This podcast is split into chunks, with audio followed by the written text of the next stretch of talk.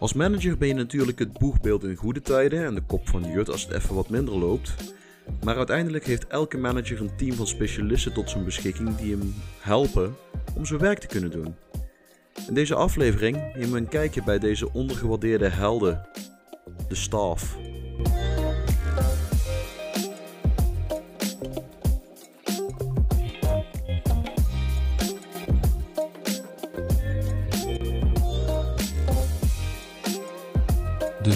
Managers United podcast.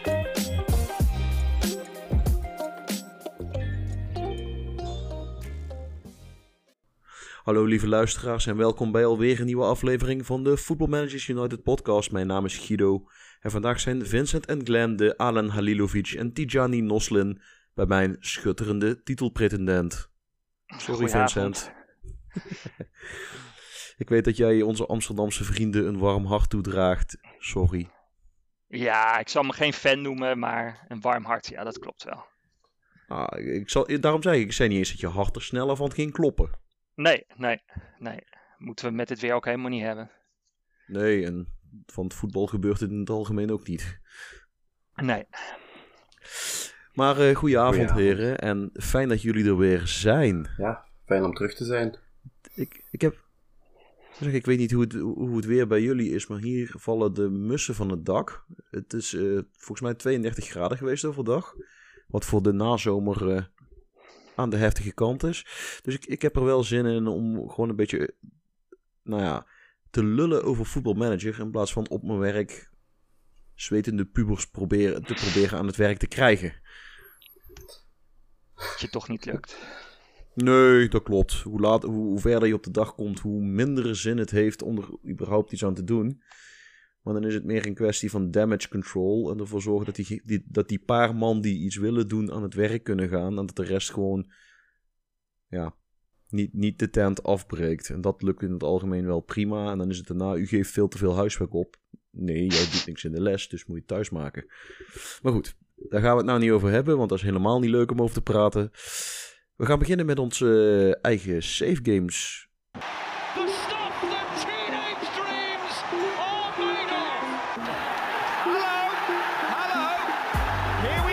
Onze eigen safe.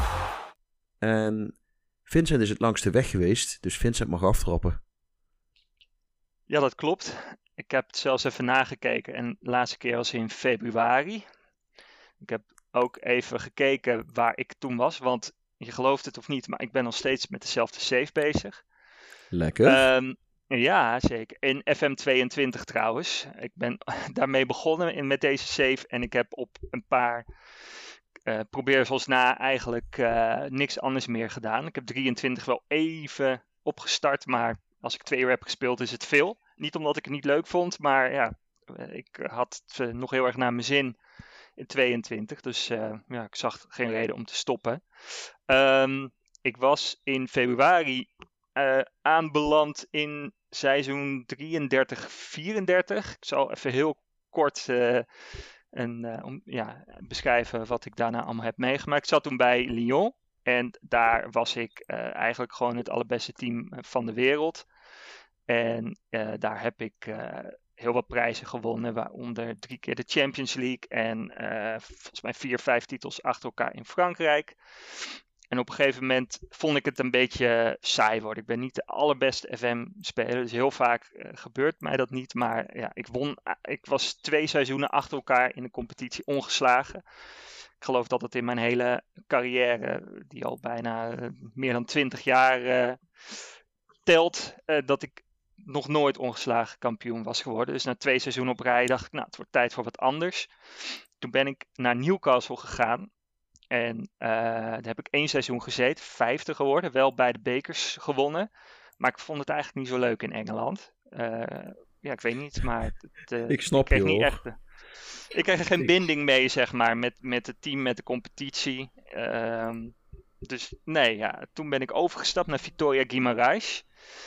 Met als doel om eigenlijk een beetje te doen wat ik bij Lyon had. Een beetje eh, opbouwen en eh, kijken of we binnen drie, vier jaar de, de, de top konden bestormen. Nou, ik heb mezelf uh, uh, ja, en vriend en vijand verrast. Ik werd in het eerste seizoen kampioen. Ook, ja, uit mijn hoofd met een forse voorsprong. Terwijl ik eigenlijk helemaal geen hele bijzondere dingen heb gedaan. Dus ik dacht na één seizoen van ja, hier, dit is saai. Ik, ik stop met dit team. Toen ben ik even naar Frankrijk gegaan, naar het land. Daar heb ik één seizoen alleen bij Frankrijk gezeten, dus zonder club. Ja, dat ging wel aardig. Er staat een goed team. Ik geloof dat de helft een, een historie had bij Lyon. Uh, ja, dus ik ken ook heel veel spelers. Ze zaten in Nations League in B. Nou ja, dat heb ik gewonnen. Dus naar A gepromoveerd. Uh, gekwalificeerd voor het EK. En ik dacht, nou, dat, dat kan ik winnen. En in de voorbereiding, ik won van iedereen. Maar op het EK, dat zou je zo zien. Volgens mij was het eerste ronde na de groepsfase. Toen moest ik tegen Servië. Ik denk dat is makkelijk, maar dat viel toch zwaar tegen. Dus toen had ik ontslag genomen. En intussen was ik al aan de slag gegaan bij Leipzig. Want ik wilde graag in Duitsland en ik wilde graag. Uh, want Bayern was, geloof ik. Ik zat, ik zat in 2041 toen of zo. Ik geloof dat ze 28 keer achter elkaar kampioen waren geworden. Jezus. Dus dacht, ja, ja, dus ik dacht. Ja, dat moet anders kunnen. En uh, Dortmund was geloof ik even was wel aantrekkelijk en Leverkusen ook. En opeens ging de trainer van Leipzig weg. Ik denk, nou, dat doe ik. En ik werd kampioen in het eerste seizoen. Ook ja, totaal niet verwacht. Eigenlijk een beetje hetzelfde als, uh, als ik met Lyon heb gedaan. Een beetje hetzelfde als Bayern doet. Ik heb een beetje gekeken welke spelers in de Bundesliga zijn heel goed. Nou, die heb ik gekocht. En ik heb uh, allemaal jonge uh, talenten gekocht. Ik heb geloof ik een, een verhuurlijst van 30 man of zo. Dat allemaal jonge, jonge gastjes zijn met vijf ster potentieel. Ja, het is maar even afwachten of dat het allemaal wordt. Maar dat, dat ziet er goed uit. Um, maar anders dan bij uh, Victoria dacht ik, ja, dit is eigenlijk wel leuk. Dus ik ben verder gegaan. En toen werd ik in mijn tweede seizoen, begon ik echt super slecht. En op een gegeven moment was het zelfs zo ver dat er aan mijn stoelpoten werd gezaagd. En dat ik uh, dreigementen kreeg van je moet deze wedstrijd wel winnen. Want anders, anders mag je weg. En eigenlijk wat ik heb gedaan is gewoon doorgegaan waar ik mee bezig was. Dus niet met, met tactiek omgegooid. Wel een beetje subtiel met wat spelers geschoven. En op een gegeven moment begon het te lopen. Uiteindelijk wel te laat. Want ik werd tweede op, ik geloof, 19 punten van Bayern. En nu met mijn derde seizoen bezig. En uh, ik zit uh, net in de winterstop van 2042. Ik sta tweede op vier punten van Bayern. Ik heb wel van ze gewonnen. Uh, dus op zich gaat dat, gaat dat best wel goed. En ik, heb, ja, ik richt me vooral heel erg op Duitsers. Niet, niet alleen op Duitsers, want dan maak je het jezelf onnodig lastig. Nee, nee, maar ik probeer en niet met een geweer, wel... toch? Nee, ook niet. Nee. Sorry, flauw, flauw. nee, nou ja, maakt niet uit. En uh, ja, dus wel, wel vooral op Duitsers. Maar ik, uh, ik kijk gewoon overal ook in de geëikte landen waar de goede spelers vandaan komen. En eigenlijk gaat dat wel heel erg goed. Ik heb wel, ik ben niet echt een tacticus, maar het liep een beetje stroef. Want ik zag dat er heel wat ballen, uh, ja, wat diepe ballen werden gespeeld die eigenlijk meestal bij de uh, tegenpartij terechtkwamen. Dus ik ben wat korter gaan pasen en eigenlijk sindsdien gaat het eigenlijk ja, heel erg goed. Ik verlies natuurlijk wel, wel wat, ook in Champions League met hakken over de sloot uh, door in de pool. Maar ik zat bij Paris Saint-Germain, Arsenal en Karabach. Nou ja, Karabach is makkelijk, maar ik verloor de eerste wedstrijden van uh, Arsenal en Paris Saint-Germain. Dus ja, toen moest ik alle zeilen wel bijzetten. Um, daar moet ik tegen Roma, dus dat moet goed komen. En ik ben het eerste seizoen kwartfinale Champions League, tweede seizoen halve finale. Dus ja, dit seizoen ga ik uh, de finale halen. Hoop ik. Um, ja, verder is het eigenlijk hartstikke leuk. Ik probeer eigenlijk een beetje wat ik bij Lyon had. Als ik nu tegen een, een willekeurige club speel, dan loopt er altijd wel iemand rond die uh, bij Lyon ook heeft rondgelopen. Dus daar, uh, ja, dat is wel tof. Ze zijn ook nog steeds heel erg goed in het echt. En ik hoop bij Leipzig ook zoiets te krijgen. Ik wil eigenlijk nog een paar seizoenen doorspelen. Dat ik op een gegeven moment tegen wie ik ook speel allemaal gasten tegenkom eh, ja, die ik ook bij Leipzig heb gehad. Dat, dat vind ik wel leuk om een beetje zo'n zo'n legacy achter te laten, zeg maar. Ik zeggen, je wil een beetje de, de, de Alex Ferguson-achtige legacy eh, gaan opbouwen.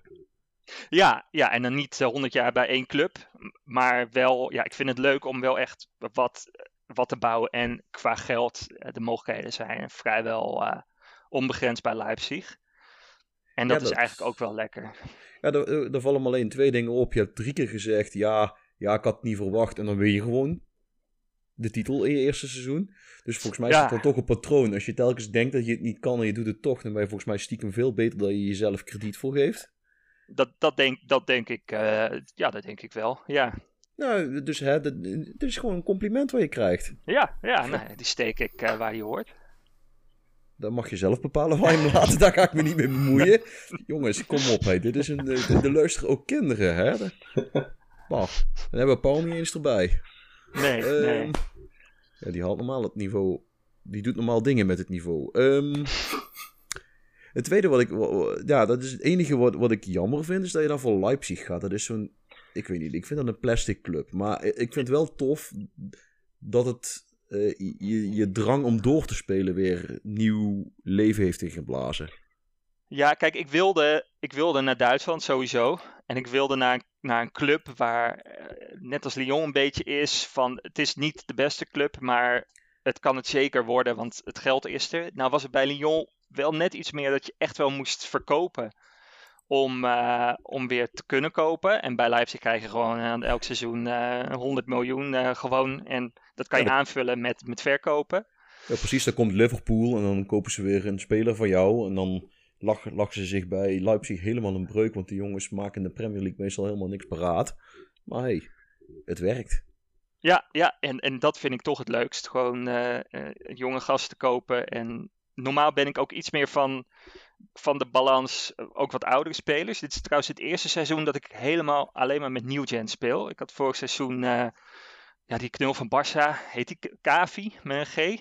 Je zegt toch Ga- Kavi? Ga- Gavi, Gavi, Kavi, ja, die. Ja, nou ja, ja Kavi, ja. Die, ehm, die had ik.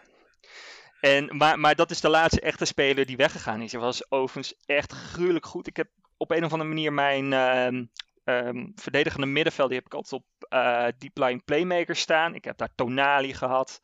Oeh, Tonali Dat is wel echt, eh, ja, dat is, goed, hoor. waanzinnig. Ja, en ik heb nu, nu ja, dus een Nieuwgen, dus dat zeggen jullie helemaal niks. Maar ja, ik, op een of andere manier krijg ik dat altijd wel, wel aan de praat en dat zijn mijn uitblinkers. Ik wil nog één ding, eh, wat, waar ik wel trots op ben. En ik zei dat in de laatste aflevering waar ik was, daar had ik het over Aouar. Die gozer die bij Ja, Lyon eh, zit in het echt. Die, ja. die was dus op een gegeven moment 35 en die speelde het seizoen van zijn leven. En toen zei ik ook in de, in de podcast van die gaat waarschijnlijk eh, wereldspeler van het jaar worden. En die is dus in, uit mijn hoofd, hij is nu gestopt helaas. 2000, eh, oh hier heb ik hem. Kan je nou net niet goed zien. Die is, oh wel, in 2035 geloof ik, heeft hij al die 64 prijzen gewonnen die je als beste speler kan winnen. Dat, eh, dat, dat vond ik echt super tof. Dat hij echt op zijn oude dag eh, dat voor elkaar kreeg. Is daarna nog naar West Ham gegaan, maar ja, ik kon hem daarna nog terughalen, maar hij, hij was al lang niet goed meer. Maar dat vond ik leuk dat hij toch op zijn oude dag eh, al die prijzen nog won. Heel poëtisch zeggen ze dan, de tijd krijgt geen vat op hem. Nee, op Mukoko trouwens ook niet. Die is nog steeds eh, die is 36 geloof ik en die speelt echt de hele competitie nog aan gort. Dat is, dat is altijd zo'n hit-and-miss speler. Die kan in de ene save, eh, moet ik heel eerlijk zeggen, bij mij heeft hij het best aardig gedaan. Eh, toen, ik heb hem naar Millwall gehaald op een gegeven moment, omdat hij bij Dortmund niet echt een, doorbrak. Toen heeft hij twee seizoenen bij mij geweldig gedaan. Toen kwam Bayern met een zak geld en toen heb ik hem weer verkocht. En bij Bayern Ja. heeft hij het alweer net niet gemaakt. En daarna is hij inderdaad een stapje teruggegaan naar Leipzig. En dan deed hij het alweer geweldig. En toen ging hij naar Real Madrid en dan was het weer niks. Het is hier elk seizoen plus 20 eh, doelpunten vanaf eh, zo'n beetje dat hij eh, begonnen is. De, de enige die ik had echt consistentie doen is ja, Haaland. Ja, ja, die is in mijn spel ook tot zijn. eh, volgens mij is hij nu gestopt, maar die heeft bij Paris Saint-Germain gezeten. Ja, die is nu coach. Ja, Dat is leuk machine. in de geest van deze aflevering. Die heeft op een gegeven moment had hij een seizoen. eh 35-36. Dus toen was hij al, eh, laten we zeggen, 4-35 even snel gerekend. Toen heeft hij in de hele League 1 al 60 keer gescoord. Nou, dat vond ik, vind ik voor een AI-speler. Dat, dat bedoel ik. Dat is van Bizar. AI-spelers dat ongekend dat die één op één of zelfs meer dan één op één lopen. Dat Ja. gebeurt gewoon bijna niet. Nee, nee echt, echt bizar. Die was zo goed. En eh, ja, die is nu gestopt. Gelukkig. Maar, Voor jou ja. bedoel ik. Ja, ja, ja. Paris Saint-Germain was altijd lastig. Vooral eh, door hem, ja. Snap ik. Maar ja, Clem. dus ik blijf, eh, blijf nog lekker doorspelen. En vooral ook blijven doen. Glenn, hoe, zit het, hoe zit het in jouw safe? Ja, ik zit zover niet, maar eh, de laatste keer dat ik hier was, was de aflevering van vorige week met de blunders. Ja, dat klopt. Ja, vorige week in opnametijd dan. Eh, toen zat ik eh, in het begin van seizoen 2 met Kukariki in eh, Servië. Het eerste seizoen was ik kampioen geworden en had ik ook de beker gewonnen. In het tweede seizoen ah, mocht ik dan Champions League spelen, de groepsfase. Daarin één punt gehaald door een gelijkspel thuis tegen Barcelona te halen. En ook weer eigenlijk vrij simpel kampioen geworden met 15 punten meer dan eh, Partizan Belgrado. En eh, nu zit ik in het derde seizoen en eh, de competitie stelt voor mijn ploeg eigenlijk al niks meer voor, zelfs in het derde seizoen. Ik sta nu momenteel 21 punten voor en eh, het doel is om eh, kampioen te worden voor de playoff ronde begint. En dan moet ik Netjes. 22 punten voorsprong hebben. Dus het is doenbaar, want ik moet nog tegen zowel Partizan als eh, Rode Ster Belgrado. En, en hoe, zit het nou met, hoe zit het nou met je jeugdopleiding? Want ik weet dat Partizan en, en Rode Ster, dat zijn ploegen, daar ga je gewoon standaard elk jaar even kijken of er niet iets geweldigs uit de jeugd komt. Maar is jouw jeugdopleiding dan ook zo goed? Of ben je vooral slim met het opkopen van spelers van andere clubs? Ehm, mijn jeugdopleiding, daar ben ik mee bezig. Dat staat momenteel op eh, Excellent Youth Facilities en eh, Exceptional Youth, Recruitment en Exceptional Academy Coaching.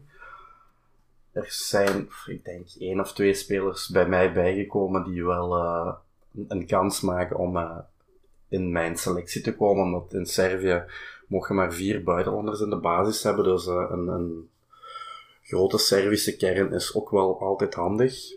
Maar ehm, het talent zit vooral dan bij Partizan en Rode Ster. Maar het gekende probleem in deze FM is, onder de 18 jaar willen de meeste spelers niet komen.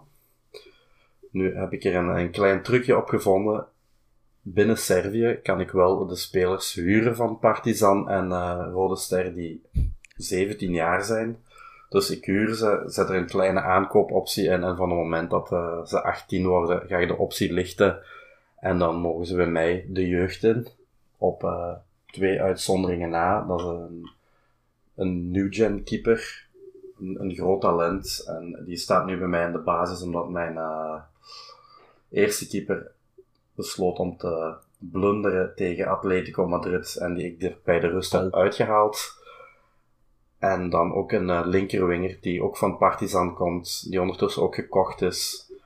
En dat is, denk ik dat een van de grootste talenten gaat worden op de linkerwing. Dus eh, het talent zit vooral nog in, eh, bij Partizan en Rode Ster, maar ik kan ze wel vrij simpel naar mij halen. Eigenlijk Ik zou zelf. Oh. Nee, ga, ga, ga je, doe je ding. Ja, ik, ik heb zelf ook best wel wat bij eh, TSC. Ja, er staat nog wat achter, maar daar waag ik me niet aan. Eh, TSC heet die club. Heb ik ook best wel wat spelers weggehaald. Zit ik toevallig nu ook te kijken. En er staat inderdaad ook eentje die eh wanted is bij zo'n beetje de hele top. En die ik zo ook maar even een bot op ga doen. Maar daar heb ik ook, ook bij Lyon een paar spelers vandaan gehaald. Ja, er zitten overal in, in Servië wel wat jeugd, maar ik kan ze niet overal gaan weghalen, want eh, de competitie is momenteel gezakt van eh, toen ik begon in, eh, met de FM in deze game.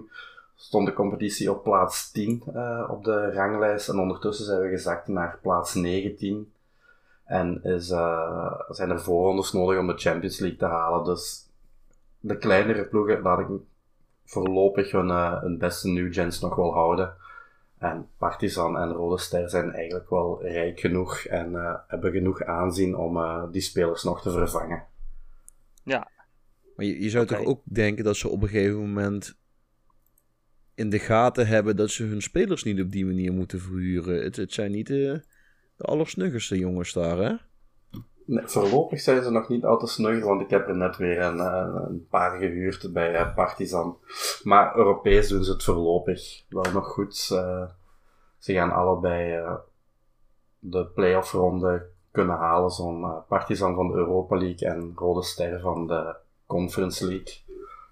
En zelf ga ik dit jaar, sta ik momenteel zevende met nog een wedstrijd tegen Ajax in de Champions League. En eh, sta ik één, twee puntjes voor op Atletico Madrid om eh, mij rechtstreeks te plaatsen voor de volgende ronde van de Champions League. Oké, en Ik heb daarnet wel met 8-1 verloren van eh, Barcelona. Oh jee. Ja, en nu, als je naar de ploegen kijkt waar ik tegen moest in deze Champions League fase, dan gaat je toch wel een beetje schrikken. Het was Fenerbahce, Red Bull Salzburg, Atletico Madrid, Glasgow Rangers, Athletic Bilbao, FC Midtjylland, Barcelona en dan als volgende Ajax. Niet echt een eh, Champions League loting, maar ik klaag niet. nee, maar het is, eh, ja, dat, dat is niet boffen, zullen we maar zeggen. En voor de rest eh, heb ik nog bekende spelers in mijn team. Ik heb op dit moment Filip Krastev op de aanvallende midpositie. Een talent dat bij eh, Lommel zat. Eigenlijk gewoon in de Citygroep. Ik wou zeggen, Lommel is eigenlijk gewoon Man City, maar Ja, eigenlijk wel. En dan eh Luko, Luka Livojevic, die eh, bij Crystal Palace gezeten heeft, bij Anderlecht, bij Nice in mijn game. Ik weet niet of daar in het echte leven ook zit. Maar dat is eigenlijk zo wat de bekendste speler die ik heb rondlopen. En dan ook nog een groot talent van Partizan, Samet Basdar. Ik weet niet of jullie daar bekend mee zijn. Maar die, dat is een, een Serviër met de Bosnische roots en die jongen schiet ze van overal binnen. dat, Dus eh, een dat ideaal wil je graag hebben. En eh, eh, heb je nou inmiddels wel dat je een, een beter kaliber buitenlandse spelers kunt aantrekken? Want de vorige keer vertelde je vooral dat het, eh, zeg maar, de buitenlandse spelers niet echt een meerwaarde hadden. Ehm, als ik ga kijken naar de, naar de new-gen buitenlanders, dan kan ik er wel een paar aantrekken die vooral voor de competitie het, het niveau omhoog halen.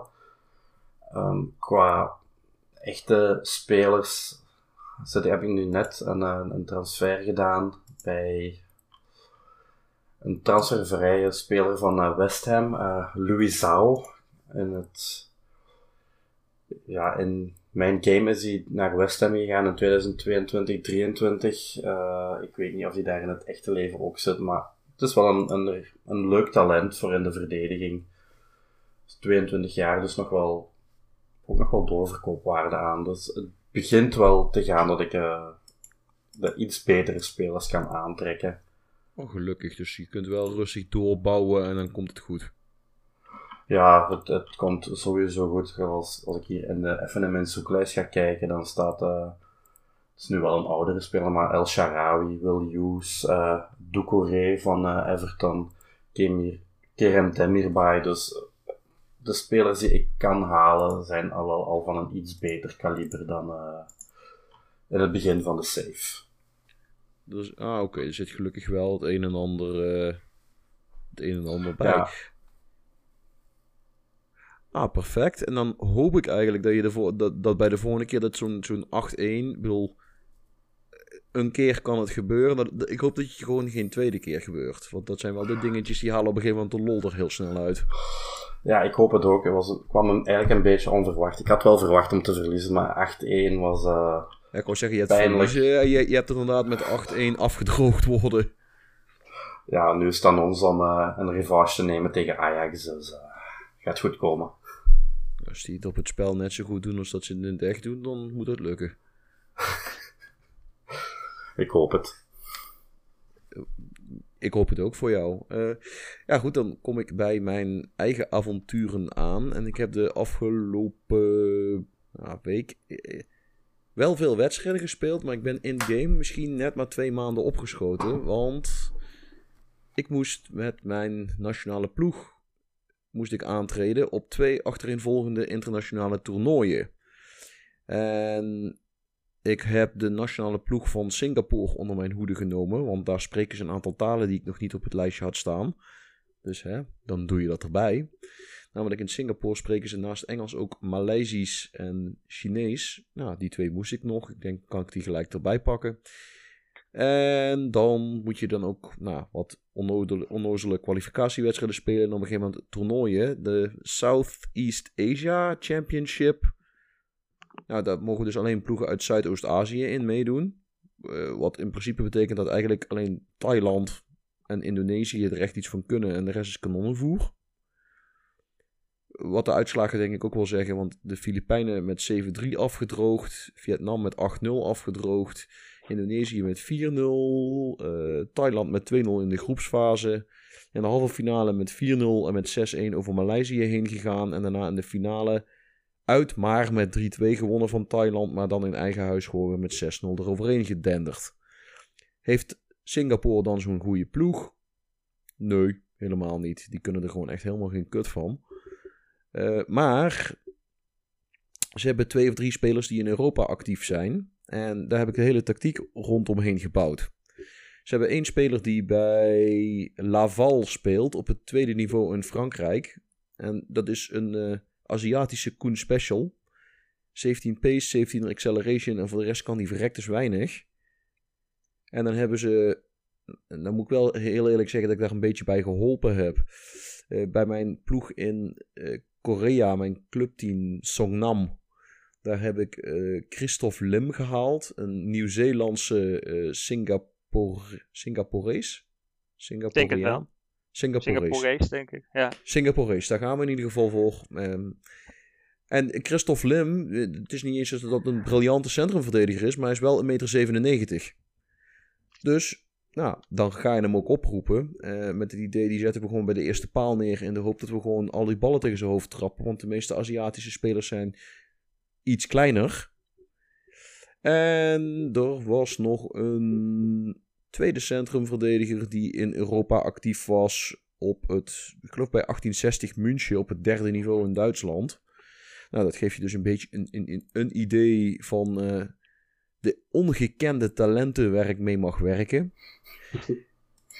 Ja, jullie lachen, maar dat is uh, van het type dat... Oh, wacht, we hebben drie keer achter elkaar de bal naar iemand met hetzelfde kleur t-shirt gespeeld. Dit is een geweldige aanval. Beetje uh, zoals vrouwenvoetbal. Ja, alleen gaat dit in een iets hoger tempo. Um, Oké. Okay. Ja, wat, wat Guido, wat vervelend dat je dat nou zegt. Uh, nee, ja. ben ik heel eerlijk, ik kijk, ik kijk eigenlijk niet echt naar vrouwenvoetbal. Dus als jullie zeggen dat het op vrouwenvoetbal lijkt, geloof ik je gelijk. Um, daarover gesproken, ja goed, daar komen we in de toekomst nog wel op terug als we het gaan hebben over nieuwe features voor FM25. Ik ben heel erg benieuwd naar hoe het eruit gaat zien. Maar goed, uh, dat toernooi gewonnen. Maar daarna moesten we ook uh, zeg maar op de grote Azië Cup spelen. Zeg maar het, uh, het EK voor Azië. En dan zeg maar doen er wat sterkere landen mee. Dan mag Australië meedoen en Zuid-Korea en al die golfstaten mogen meedoen en Iran. Zeg maar iets minder leuk. Ging ook beduidend minder gemakkelijk in de openingswedstrijd, want we speelden tegen Iran. En we werden helemaal weggespeeld, maar het bleef 0-0. Uh, eh, soms heb je wel eens van die wedstrijden dat je keeper zeg maar verandert in Superman. Dat hij een cape om, ombindt en gewoon alles uit zijn doel ranselt. Nou, dit was zo'n wedstrijd. En ja, vanaf dat punt denk ik ook, ja, die tactiek die ik in, de vorige, in het vorige toernooi gebruikt heb, ja, daar gaat hem hier dus niet worden. Want ik denk, ik kan in, hopen dat ik in die andere groepswedstrijden uh, beter voor de dag kom. Maar dat ging niet. Dus uh, toen heb ik teruggegrepen op mijn extreme De Zerbi Strikerless variant. Volgens mij heb ik het daar al eens eerder over gehad en anders doe ik het gewoon lekker nu nog een keer. Dat is met... Ja, in de laatste aflevering, maar uh, ga je gang. Ja, daarom. Doe, doe nog maar eens. Ik, ik hou het kort. Twee, aanval, twee eh, wingers, geen aanvallende middenvelders. Dichtgetimmerd centrum, centraal middenveld, twee controleurs ervoor. En nu speel ik dan met vier man op rij, omdat ik maar, eigenlijk maar twee fatsoenlijke centrumverdedigers heb. Dus ja, hm, je moet wat. Ehm, na die 0-0 hebben we de zaak dus een beetje omgegooid. En wat blijkt, de, AI heeft eh, moeite daarmee. Want de tweede wedstrijd speelden we tegen Qatar. En dan verwacht je eigenlijk gewoon dat het helemaal niks wordt. Want ja, Qatar schat, ik wel in als een vergelijkbaar niveau als Iran. Vergelijkbaar ook eh, op de wereldranglijst. Volgens mij staan ze allebei wel in de top 30. Maar daar winnen we dan met 5-1 van. En die, die gekke Nieuw-Zeelander die kopt er twee ballen in. Die, eh, die gozer die zo snel is, die, die was alleen maar op de brommer. En die was balletjes de 16 in slingeren. Ja, die kregen het niet geregeld. Die kregen het echt niet geregeld. En ja, verdedigend heb je gewoon een blok van zes man achterin staan. Ja, nou ja, dat is niet heel makkelijk om doorheen te voetballen. Daarna speelden we tegen de Verenigde Arabische Emiraten. En weer 5-1.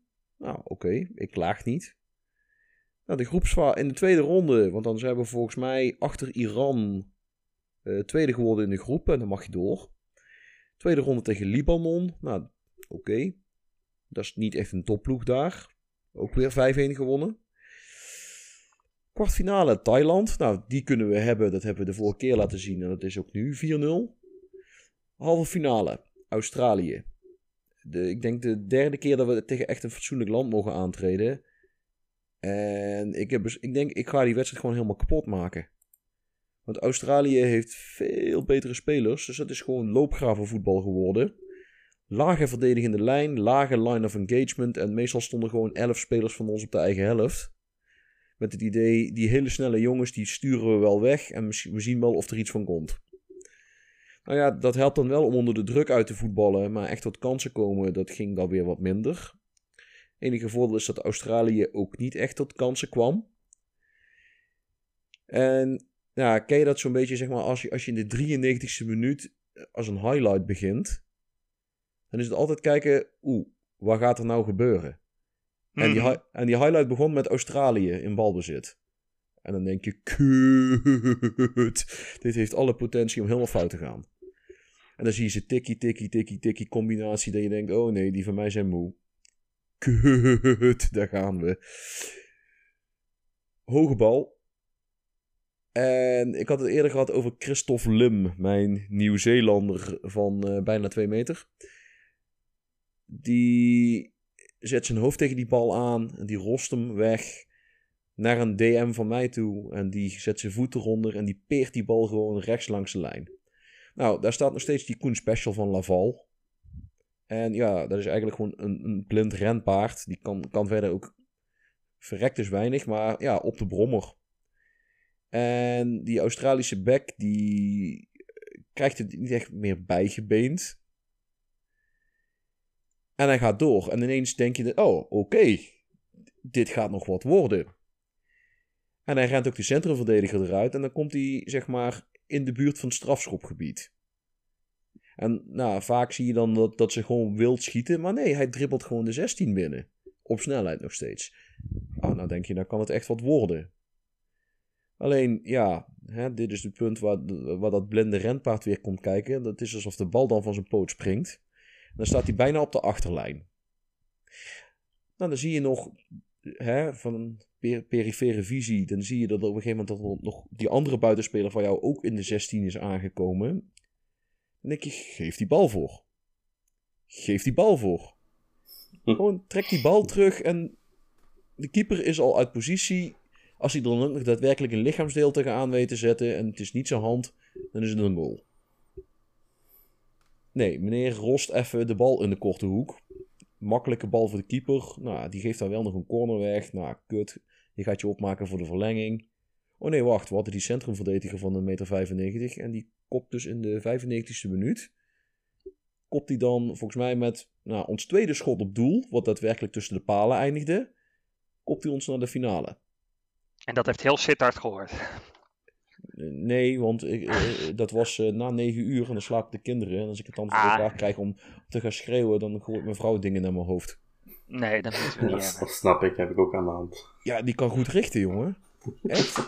Die is dodelijk met de slipper. Gewoon op een, op, een- op een afstand van 5 meter. Voem, voem, voem. En ja, ze kan hem niet als een boemerang gooien, maar ik zweer het je, ze kan een effect aan die dingen meegeven. Dat je denkt, nou, ik, ik zit soort van weggedoken achter, de, achter, een, achter een stapeltje kussens, dat lukt niet. Klets! Het klinkt alsof je er ervaring mee hebt. Om dat ding tegen mijn kop te krijgen, ja. Nee, Zeg. eh, ja. En, eh, het, gebeurt wel eens dat ik in mijn enthousiasme dreig om de kinderen wakker te maken. En dan eh, wordt er met harde hand gecorrigeerd. Kijk, oké. En ik ben niet minderjarig, hè, dus het heeft ook geen zin meer om de kindertelefoon te bellen om te zeggen dat ik een corrigerende tik gekregen heb. Dus ja, Vol- volgens ieder- iedereen die ons een beetje kent, is het waarschijnlijk omdat ik het verdiend heb. Dus ja, dan zal het wel, hè. Ja. iedereen, zeggen ze iedereen overal. zegt dat het zo is. Iedereen Nou kiest ja, daar ja. aan de kant van de vrouw. Altijd. Ja, het is, het is dat. Eh, ja, in de finale dan tegen Zuid-Korea. En nou, ik denk het recept van de vorige wedstrijd nog een keer toegepast. We kwamen op 1-0. eh, uit een corner. Christophe Lim kopt de bal tegen de paal. En de keeper duikt naar de bal toe. En stompt hem eigenlijk tegen mijn linksbuiten aan. Die volgens mij oprecht geen idee heeft gehad dat hij die bal geraakt heeft. Maar het is wel 1-0. Nou, volkomen terecht komt Zuid-Korea op, eh, op 1-1. De manier waarop iets minder blij mee. Mijn eh, ja, lange bal. En mijn linksback wil de bal, haalt die bal eruit en wil hem terugkoppen naar de keeper. En kopt hem naar het midden, achter de twee centrumverdedigers. En ineens, weet ik veel, die, die spits van Australië of eh, van Zuid-Korea eh, deed ineens een imitatie van de Tasmanian Devil. Want die rende ineens iedereen eruit. Pikt die iets te korte terugspeelbal op. Schiet de bal tegen de keeper aan. Maar de keeper, ja, verwerkt hem niet goed. Dus die bal komt terug en daarna kan hij hem eigenlijk in een leeg doel lopen. Waarvan ik denk, nou, oké, het is zo. Eh, in de verlenging wel stand gehouden en dan ga je de penalty-serie in. Ja, goed, dat is, een- dat is een beetje een loterij. Maar in dit geval viel het, eh, ik wilde zeggen het kwartje, maar die bestaan niet meer. Maar viel het, eh, viel het eurotje de juiste kant uit voor ons. Dus naar penalties de Azië Cup binnengehengeld. En daarna gelijk ontslag genomen. Omdat ik denk, nou, met dit team moet ik er niet aan denken dat ik daar naar een WK moet. Want daar heb je gewoon helemaal niks te zoeken. Wa- Hoe Want, kun- waar sta je op de wereldranglijst? Nou, na die Azië Cup winst is Singapore volgens mij de top 60 binnengekomen. En daarvoor was het ergens, ja, toen- ik werd aangesteld, er stonden ze rond de honderdste plek. En ze zijn dan naar de, ze zijn naar de, richting de top 60 geklommen, maar de, de jeugdintake, dat is nog steeds kloten. Er kwam ook gewoon, eh, ik heb het drie jaar gedaan, er kwam ook gewoon niks bij. Het, het, is niks, het was niks en het werd niks. Mhm. Dus ja, op een gegeven moment denk je, ja, je kunt een keer mazzel hebben met dat er in Europa of in Amerika een paar leuke spelers doorkomen met een dubbel paspoort. Maar ja, op een gegeven moment zijn die er ook wel klaar mee. Bijvoorbeeld, eh, een van mijn andere centrumverdedigers, die was nog steeds actief in Amerika, Nigel Tana, maar die was 34 of zo. Ja, die had de pace en acceleration allebei 4. Dat, dan, dan is het heel leuk dat je goed, goed kunt verdedigen. Maar zeg maar, als je de wendbaarheid hebt van een, eh, van een vuilniswagen die, in het achteruit, die achteruit probeert in te parkeren, dan. Ja, dat- het helpt niet echt, zeg maar. Nee, nee, daar heb je niet zoveel aan. Dus ontslag genomen, nog geen nationale ploeg erbij gepakt. Met Songnam gaan we dadelijk het, eh, weet ik veel, derde seizoen in of zo. En nou, ja, we gaan wel zien hoe, eh, hoe, hoe, hoe dat daar gaat verlopen. Maar eh, ja, dat was mijn save dus. Nou, mooi. Met, eh, met die halve finale heb je wel een. Met die eh, buitenspeler die gewoon in de korte hoek stond, eh, heb je gewoon een, echt een probleem van een paar events geleden aangehaald. Wat toen echt standaard gebeurde. Oh ja, d- d- Ja. er kon- konden vijf man vrij staan op de penalty stip. Dan ramden ze die bal nog. Maar dan schoten ze meestal in het zijnet. Dan pakte de keeper hem niet, maar dan schoten ze gewoon echt naast. Ja, Oh, hoe vaak dat ik ze daarvoor vloekt heb, man. Ja, de, de- heel herkenbaar wat je daar zegt, joh. Ik zal niet zeggen dat er een keer een muis door de kamer gegooid is, maar dan was het wel standaard. Oké, die gaat richting de achterlijn, laat maar die bal gaat in het zijnet. Heeft geen zin meer. Echt. inderdaad. afgrijzelijk. Maar goed, we gaan eh, naar het thema van deze week. Want Jezus Christus zijn we al gewoon 40 minuten over onze eigen saves lullen geweest. Ja, doen we goed. Schijnbaar. Eh enfin, het thema van deze week. It's just the most extraordinary scenario you could have dreamt of. The unthinkable unfolds before our eyes. Het thema van de week. En dit is denk ik het punt waar ik hem aan, eh, aan Glenn geef. Of eh, aan Glenn, waar ik hem aan Vincent geef. Want ja, Vincent is en verantwoordelijk voor het, eh, voor het script van deze week. Maar Vincent had vooral heel veel vragen over dingen die hij wil weten. En eh, Glenn en ik gaan proberen om zo goed en zo kwaad als wij dat kunnen daar antwoord op te geven. Yes, en ook over dingen waarvan ik denk dat het voor anderen interessant is om te weten. Ook dat. Ook, Ook dat. En ook voor mezelf niet, interessant gaat zijn. Ja. Eh, nou ja, ik, ja, ik, eh, gaan we eens even kijken. Ik denk niet dat het heel eh, handig is om eh, stuk voor stuk alles door te lopen wat die doet en wat hij niet doet. Dat is Ehm, saai. dat is heel saai en ik denk dat bij de meeste dingen ook wel vanzelfsprekend is. En anders komen we er echt wel op. Als je zeg maar een overzicht hebt van al je, al je stafleden, dan zie je ook daar een paar heads tussen staan. Ik speel in het Engels, dus dan hebben we de performance analyst en de physio en sports science en scout, die hebben allemaal een head. Voegen die nou echt iets toe bovenop hun, eh, ja, hun voetvolk? Of is dat puur een, een, een naampje? Volgens mij kan je ze wat meer geld aanbieden, dat weet ik niet eens zeker. Ja, dat is wel. Je kunt ze inderdaad sowieso meer centen aanbieden. Maar heeft, heeft, het, ook, eh, heeft het ook nut? Doen ze, zi- zijn, zijn de anderen stuurloos zonder een head? Of kunnen ze dat prima zonder? Ik, ik, ga, ik ga hem even lekker intikken. Ehm, het, ligt eraan welk hoofd. Want het ene hoofd voegt iets toe en het andere hoofd niet. Fysio, dokter, performance analyst en sport scientist. Het hoofd voegt niks toe. Het is denk ik vooral een papieren functie om te laten zien dat de ene fysiotherapeut net, een, eh, een- een net wat eh, meer senior is dan de andere. Ik denk vooral om te spiegelen met hoe het bij echte voetbalclubs gaat. Daar, waar, de, waar je een hoofd hebt van de afdeling en die stuurt de andere een beetje aan. Hmm. Ehm, maar bij anderen is dat wel het geval. Want dat zie je denk ik ook als je naar de... Ja, ik, nou vertel ik je niks nieuws, maar eh, misschien voor de luisteraars wel. Als je op een, eh, een stafprofiel klikt en je selecteert een rol, dan highlight het spel de attributen die voor die rol van belang zijn. En als je bijvoorbeeld gaat kijken, een hoofd recruitment analyst, die heeft, eh, sorry, ik zeg hoofd recruitment analyst, maar daar, dat is letterlijk diegene waar geen dingen van is. De eh, hoofd performance analyst en een eh, hoofd scouting, die hebben net even andere attributen nodig. In ieder geval zeker die van eh, performance analyst.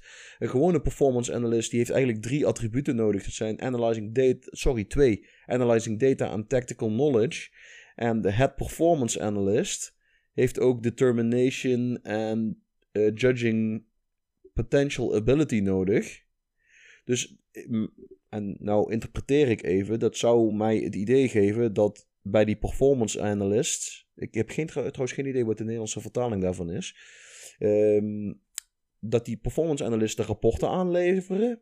En dat de head performance analyst die rapporten dan weer doorstuurt naar jou, waarbij die zijn eigen inschattingen eraan toevoegt. Maar dat is voor een deel een educated guess, zoals ze dat zo mooi noemen. Maar het korte antwoord is: de meeste hoofden voegen niks toe op het hoofd scouting en hoofd performance analyst na, want die verdelen de werklasten ook een beetje en interpreteren links en rechts het een en ander. Yes, en, en je hebt dan natuurlijk, dat is ook een hoofd, maar die valt er een beetje buiten, die van de youth development. Die, ja. die heeft verder geen, die heeft niet, ja, die heeft wel mensen onder zich, maar er zijn geen, eh, eh, hoe zeg je dat? Niet Ja, de- dat een, een hoofdscout heeft scouts, maar een head of youth development heeft niet. ja, je hebt geen youth development staff, zeg maar. Je hebt gewoon, de, Nee, je, nee.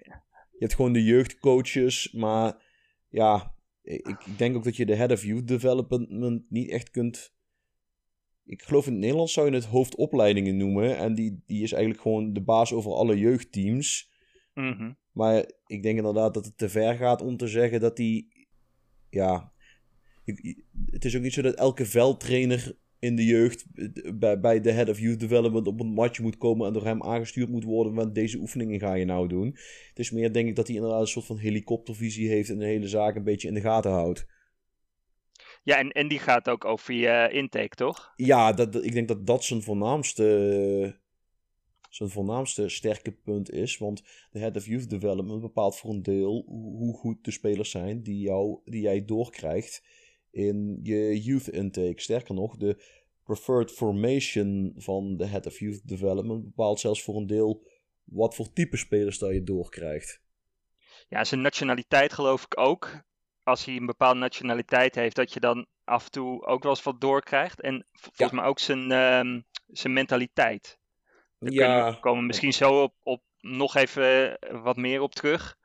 Ehm, maar dat is volgens mij ook van, ook van belang. Ja, zijn mentaliteit. En dan was het vooral zijn eh, professionalism attribuut, wat een verborgen attribuut is. Maar als je een, een head of youth de- development vindt die een, een, een model professional of model citizen is, dan helpt dat wel ontzettend met de kwaliteit van de spelers die doorkomen, zeg maar. Krijg je allemaal brave Hendrikken uit je jeugd. En dat is wat je wil. Nou, eh, zou jij nou klagen als je nog een paar Lasse Schönes of Frenkie de Jongs doorkreeg? Nee hoor, nee, dat. eh, die wil Ah, ik ja. wel. Aan de andere kant, eh, jij zit in dingen hè, in Duitsland, dus dan zou je Frank der Jonge krijgen of zo. Maar Of Wolfgang. Volgens mij is de naam Wolfgang echt gereserveerd voor oude mensen daar. Is dat niet een naam die onder de jeugd nog heel veel voorkomt? Net zoals die bepaalde naam met die A, die schijnt bij hele oude generaties komt die nog wel eens voor. Maar bij de jeugd heel gek, wordt niet meer gekozen. Ik heb wel iemand die zo heet van zijn achternaam. Ja, maar Eh. daar, daar kun je niet zo heel veel aan doen. Nee, nee. Nee, nee, ik heb inderdaad geen Wolfgang of Heinrich. Ook in Duitsland zijn ze wat moderner wat dat betreft. Ja, nou ja, oké. En ehm, wat ik altijd heel, heel braaf doe, is je, je kan natuurlijk, ehm, je hebt natuurlijk qua stafleden, als je naar je, het onderdeeltje staf gaat, dan kan je precies zien wat je hebt en wat je mag hebben. Ik ben altijd heel braaf van ik vind dat dat, eh, ja, dat dat helemaal vol moet zijn. Maar is dat per se nodig? Als je, ik heb, mag vijf fysiotherapeuten hebben, maar moet ik die ook echt allemaal opvullen? Eh, ja, deze ga ik nemen. Ik denk dat dat ook vooral een beetje afhangt van op, op welk, eh, in welk stadium je bent van je save game. Dat je nu eh, lower league management aan het spelen of eh, bij een club die echt elke euro moet omdraaien voordat men ze uitgeeft, is het beter om gewoon het hoogst nodige te nemen. Maar als, van het moment dat er meer geld is, is het wel handig om u het aantal slots dat je hebt als voor coaches of voor fysio's of voor scouts te vullen. Vooral voor de, de coaches doe ik het dan als eerste, zodat eh, er niet te veel werklast is op één persoon. Zodat eh, ja, als, als één persoon misschien vijf, zes taken moet doen, dan gaat hij dat een beetje minder doen en dan gaat je dat weer eh, een effect hebben op eh, hoe je spelers gaan trainen en hoe dat die vooruit gaan. Dus bij de coaches zou ik het van het moment dat je de kans hebt zo snel mogelijk doen. Ja, uw scouts ligt er ook aan hoe groot dat uw scoutingsregio is die je moogt gebruiken. Bij sommige clubs is het in het begin wat minder, dus eh, dan kun je het misschien ook wel met wat minder coaches doen.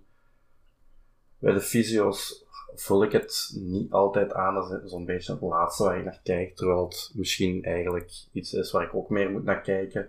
Maar ik weet niet of, of het daar echt effect heeft dat je er bijvoorbeeld vijf hebt, of dat dan eh, de blessures iets beter behandeld gaan worden, of dat een speler dan sneller terugkomt. Eh, daar kan ik nu niet echt op antwoorden. Maar als er geld genoeg is in je ploeg, dan, als ik dan naar je Leipzig kijk, dan gaat jij eh, meer dan geld genoeg hebben, is het wel handig om echt elk slot dat je hebt te vullen. Want zo te meer goede staf dat jij hebt, ja, dan hebben de andere ploegen rondom u misschien ook weer eens een, een keuze minder van uh, een goed staflid. Dus zo houd je ja, daar uw concurrentie ook weer iets zwakker. Uh, soms zijn het uh, kleine dingen, als je met een Bayern strijdt bijvoorbeeld, dat u wel eens kan helpen om een, een, iets betere club, iets grotere club te worden dan hun. Al is het maar een, een heel klein puntje erin. Ja, want je kan, je kan dat zien, hè? Ook in hetzelfde scherm kan je zeg maar zien uh, per uh, van je coaches, je recruitment en je medical, hoe goed die zijn in, in verhouding met ja, van de competitie, zeg maar.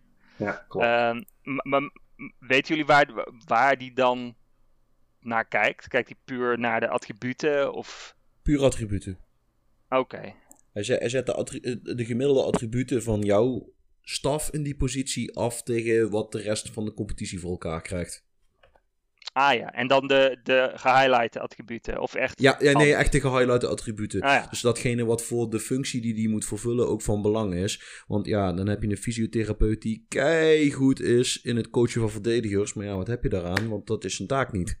Nee, nee, nee, dat is inderdaad volkomen logisch. En als je dan zelf je staf gaat invullen en gaat je zien dat je ook wel, vooral in de lagere competities, uh, zo'n landen als België, Nederland, dat je, als je het zelf gaat doen, vrij snel ook dat jij de beste van de competitie gaat zijn. Gewoon omdat de AI volgens mij daar net iets minder gedreven in is en net iets minder correct in is dan dat je het zelf doet. Dan moet ik zeggen trouwens dat de optie om gewoon een advertentie te zetten soms best nog leuke stafleden oplevert. Ja, die gebruik ik vooral bij kleinere ploegen. Ja, dat is misschien wel leuker, want uh, ik, ik, ik gebruik die ook. Maar ik gebruik ook wel eens de, de, de staff search. Maar eh, kan je, ja, mis je in de, uh, ja, hoe ga je dat zeggen? Mis je in de, in de staff search ook dan wel uh, dingen die je dan wel via advertenties doorkrijgt? Nee. heb je ook een bepaald, want met spelers heb je natuurlijk een bepaald kennisgebied. Uh -huh. uh, dat heb je met staf misschien ook. Dat, dat is ook, want hè, de regio's die je als speler, die, die je qua spelers kunt zien, dat zijn ook de, regio, de, de, regio's waar je de staf van kunt zien. Dus je kunt wel gaan kijken of je een geweldige visio uit uh, Nieuw-Caledonië kunt toveren. Maar als dat een gebied is waar je normaal gesproken niet echt scout en geen kennis van hebt, dan mm -hmm. gaan die via de staff search niet tevoorschijn komen. Nee, uh, misschien waarbij ik niet zeg dat ze wel. Ja, als je hem heel lang laat lopen, misschien wel inderdaad. Uh, wat ook nog wel eens wil helpen, is dat je gewoon de nationale ploegen van dat soort landjes eens bekijkt of daar niet iets leuks bij zit. Uh, die zijn in het algemeen best wel bereid om Nieuw-Caledonië te verlaten en uh, naar een grotere competitie en een groter land te verkassen. Dat wil ook nog wel eens helpen. En ja, soms is het ook gewoon at random. Dan kom je iemand tegen met een leuke naam en denk je, oh. En dan blijkt hij ook nog inderdaad best een degelijk staflid te zijn. Ik heb, ik heb wel het idee dat als je een advertentie plaatst, dat het volgens mij met name transfervrije stafleden zijn. Valt denk ik mee, maar wat mij vooral opvalt is dat vooral stafleden zijn die ook daadwerkelijk willen komen. En dat is bij Staff Search lang niet altijd het geval dat je die mensen ook kan halen op het moment dat je ze benadert. Terwijl bij een advertentie hebben ze sowieso allemaal al belangstelling. Ja, ja, nee, dat klopt inderdaad. Ja. Dat is inderdaad het grote voordeel van de, de advertenties. Want uh, je kunt soms uh, een uur bezig zijn met uh, staf te zoeken, maar uiteindelijk willen ze allemaal ofwel niet komen, ofwel willen ze te veel loon. Dus uh, een advertentie is bij, bij, vooral bij kleinere ploegen met een iets minder hoog budget wel aan te raden. Ja. Um, ja, wat, ja, je, wat ik zei, je kan inderdaad heel, heel braaf al die slots opvullen, wat in sommige gevallen nou ja, wel, wel handig is. Maar zijn er nou ook stafleden waarvan je zegt van nou weet je, die voegen echt helemaal niks toe. Dat kan je uh, of, of zelf doen of uh, ja, laat dat lekker zitten. Ik denk dat het voor een stukje ook ligt aan, aan hoe je het spelletje speelt. Kijk, als jij zegt dat, dat die hele data hub met die hele gegevenstoestand je vindt het allemaal maar abracadabra en onzin. En diamanten Sven, die moet niet uit zijn nek lullen en gewoon kijken naar wat er gebeurt. In plaats van dat hij, dat hij zich met zijn laptopje buigt over allemaal statistieken. Ja, dan kun je misschien overwegen om zeg maar de performance analysts en misschien zelfs ook wel de recruitment analysts gewoon achterwege te laten. Als je het toch onzin vindt, waarom zou je er dan geld in steken? Mhm, Of ja. ik, ik, ik ken een variant. eh, ja, je hebt toch die mensen die wat die Youth Only Challenge spelen. Ja, waarom zou je geld steken in het optuigen van een scoutingnetwerk? Als je van tevoren al weet dat je jezelf gaat beperken tot alleen maar spelers uit de eigen opleiding. ja, zonde. Kijk, en het, het zijn maar hele kleine beetjes. Maar zeker op dat, op dat lagere niveau waar Glenn ook al aan, aan refereerde. Ja, dan is 3.000, 4.000 euro in de week wat je niet aan salaris daarin hoeft te stoppen. Kan misschien net het verschil maken tussen die ene speler wel of niet binnenhengelen. Ja. ja, dan maakt het bij Leipzig natuurlijk helemaal niks uit. Maar inderdaad, wat je zegt. als, je bij, als je bij een eh, kleinere club zit. Dan, ja. ja, als je daarop kan besparen, moet je, moet je dat gewoon doen. Dat Ja, is ik heb nu zelf- zeer zeker. Ik heb nu zelf bij eh, mijn, mijn mijn club ook gewoon geen eh, eh, performance analyst of eh, ook ge- geen, wat, wat is die, Eh, de recruit, recruitment analyst heb ik zelf ook niet. Om, ik doe heel weinig met data. Ik, ik speel mijn, mijn wedstrijden. Tactiek is voor mij soms al. Ik heb zelf een gemaakt en het is al een hele prestatie. Dus eh, echt het data gebeuren, daar hou ik mij ook niet mee bezig. Ik, koop gewoon graag leuke spelers. Dus eh, voor mij zijn dat sowieso al dingen die ik nooit gebruik. Net zoals een eh, director of voetbal of een technical director. Ik vind dat die mensen te veel geld verdienen voor, voor mijn clubs. Dus ik gebruik die gewoon niet. Ik doe het wel zelf. Ja, eens. Eh, eh, eh, nou ken ik zelfs mensen die een soort van Technical Director Challenge ervan gemaakt hebben. Dat ze niet eens meer zelf spelers kopen, maar dat ze dat dus door hun Technical Director laten doen. En ik, volgens mij waren de resultaten ehm, wisselend. Dat, dat daar gewoon echt... De, de, de ene technische directeur die houdt zich best wel aan de opdrachten die je hem meegeeft. En de ander doet gewoon een Michelin-tat en trekt zijn eigen plan. En die haalt van alles terwijl de trainer zegt... Ja, maar dat is niet waar ik om gevraagd heb. Volgens mij had eh, Marcel dat toen gedaan. En volgens mij was de conclusie dat hij heel erg op op reputatie of zo. Hij deed in ieder geval. eh, hij, hij zelf kon het beter, om het zo te zeggen. Dat, dat, is, ja, dat is misschien wel een leuke, want. ehm, nou weet ik dat als je. Eh, je kan op een gegeven moment, volgens mij is dat de director of voetbal, kan je zeggen van jij mag eh, de, de eh, hoe heet dat, de, gesprekken doen met de spelers over hoeveel ze gaan verdienen. Oh ja, niet doen. Ik heb dan gehoord, die gaat de raarste. Ik sloop eigenlijk alle clausu- clausules eruit, maar die, die maakte echt een potje van. Ja, echt, echt niet doen. Die gozer die stopt er clausules in die je er daarna weer niet uitkrijgt. Dan krijg je van die match highest earner clausules. Dat, dat, dat ineens, weet ik veel, een speler die als derde keuze rechtsback erbij wil gaat krijgen. In zijn clausule krijgt dat hij net zoveel gaat verdienen als de topspeler in de selectie. Gewoon omdat hij toevallig een hoge reputatie heeft. Nee, dat, dat moet je echt niet willen. Nee. Wat, zijn er dingen die, waarvan je zegt van, nou, die kan. Ik doe bijvoorbeeld. eh, ik, ik laat mijn, mijn. Meestal de coaches van onder 19 en de reserveteam wel gewoon door, eh, door de AI aantrekken. En ik heb dat nu ook voor de. eh, gewoon voor, voor het eerste. Ik heb het idee dat hij dat wel redelijk doet. Dat er best wel leuke dingen. Ja, maar Eh, als, je maar, als je maar op drie of vier attributen hoeft te scouten, ja, daar kun je niet heel veel voor neuken, hè?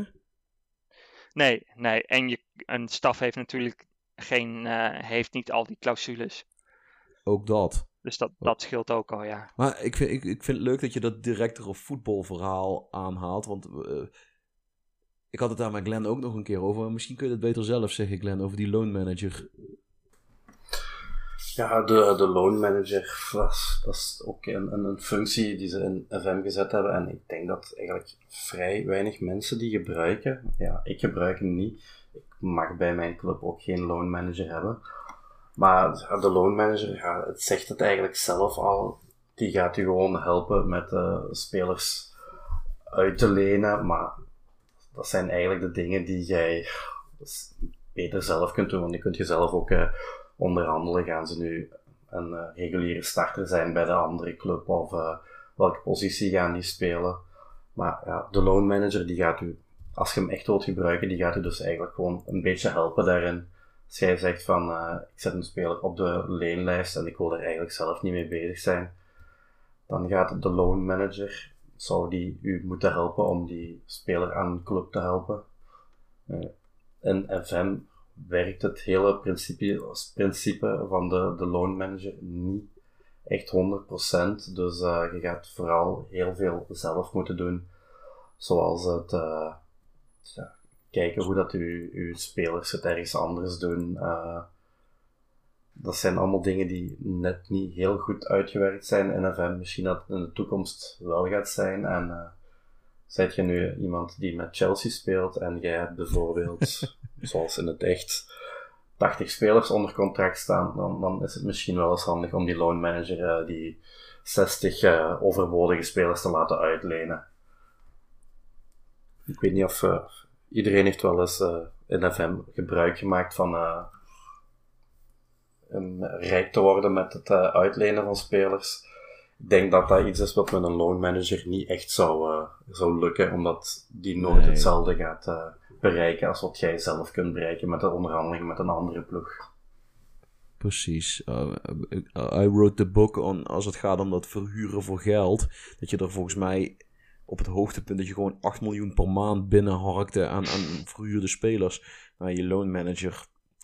Nee. En voor de ontwikkeling van de spelers is het vaak ook niet heel, heel erg goed. Want als, als je zelf die, die, de, de, ploegen die willen huren van jou ziet binnenkomen, kun je zelf kijken van, oh, gaat hij daar ook spelen? Of is het een club met goede faciliteiten?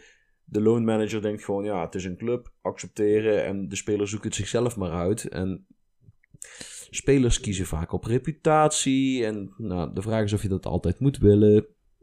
Ja, het antwoord is gewoon nee. En ja, ja, zeg maar Vincent. Nee, je, je, krijgt soms ook hele rare. Ik weet niet of dat sociaal aan die loan manager ligt hoor. Maar soms krijg je ook. Ik heb nu een, uh, een, een zweet, echt supergoed. En dan krijgt hij uh, uh, aanbiedingen uit, van clubs uit Zuid-Korea. Die, die, waar ik de competitie helemaal niet van heb ingeladen. Denk ik, ja, dat, dat lijkt me niet heel realistisch. Dat een gast van 18 van een Duitse club naar een Koreaanse club gaat. Nee, maar goed, aan de andere kant, er speelt ook een speler van Brandbergen bij Helmond Sport. Dus, hm.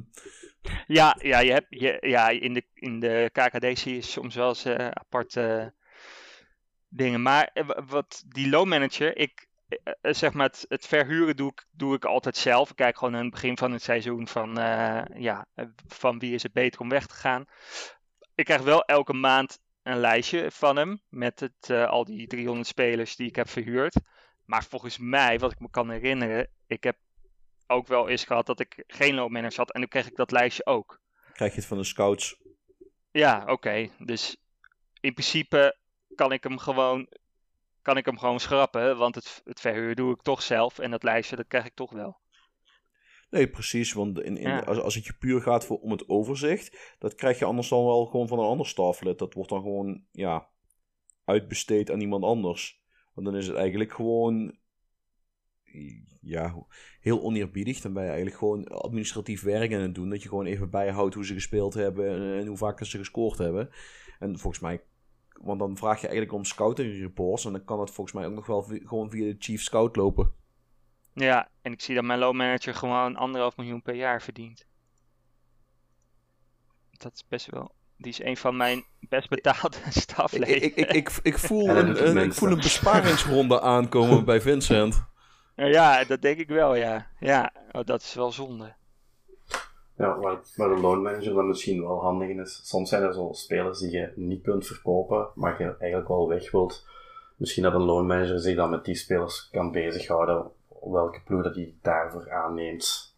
Maakt in principe niet uit, want die speler heeft toch geen toekomst meer bij u. Dus uh, in die gevallen kan het misschien wel nog handig zijn. Heb ik trouwens nog een, een, trucje voor als je van spelers af wil en, en, het, en het lukt niet.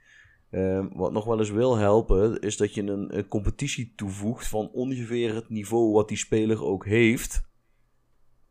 Want dan ontstaat er vaak interesse om die speler binnen te harken. Ik noem eens wat, als jij eh, in Engeland speelt en je hebt spelers in de jeugd zitten die eigenlijk misschien League 2 niveau zijn, maar je hebt de League 2 niet toegevoegd, dan blijft er vaak mee rondleuren. Als je de League 2 dan toevoegt, dan hè, moeten de clubs op dat niveau opvulling hebben in de selectie. En dan lukt het je vaak nog wel om dat soort spelers te dumpen. Maar ja, daar gaat wel tijd overheen, toch? Want het duurt Daar. even voordat zo'n eh, competitie is toegevoegd. Ja, het, is, het, het zal niet binnen hetzelfde transferwindow werken. Maar ja, aan de andere kant zeg ik, op een gegeven moment ga je natuurlijk ook eh, vooruitkijken en denken, ja, ik heb al een paar jaar alleen maar spelers van die prut zijn. Misschien moet ik dan ook maar even een prut competitie erbij zetten. Dan kan ik ze in ieder geval nog voor geld verkopen in plaats van, van dat ze voor niks de deur uitlopen. Ja. Maar ja, ja, klopt. Je hebt wel gelijk. Het is, niet, het is geen quick fix. Maar je wilde eigenlijk wat anders vragen. Wilde ik wat anders vragen? Ja, weet ik niet. Eh. Volgens mij wel, want jij wilde iets zeggen en ik kettelde er gewoon tussendoor. Oh, ik, eh, ik weet het niet meer. Eh, maar, oh ja, misschien even terugkomen zeg maar, op die. eh, je kan natuurlijk heel veel uitbesteden en sommige dingen kunnen prima. Maar bijvoorbeeld, stel die persconferenties en zo. Ik is dat, ga je hele rare dingen krijgen als je dat door je.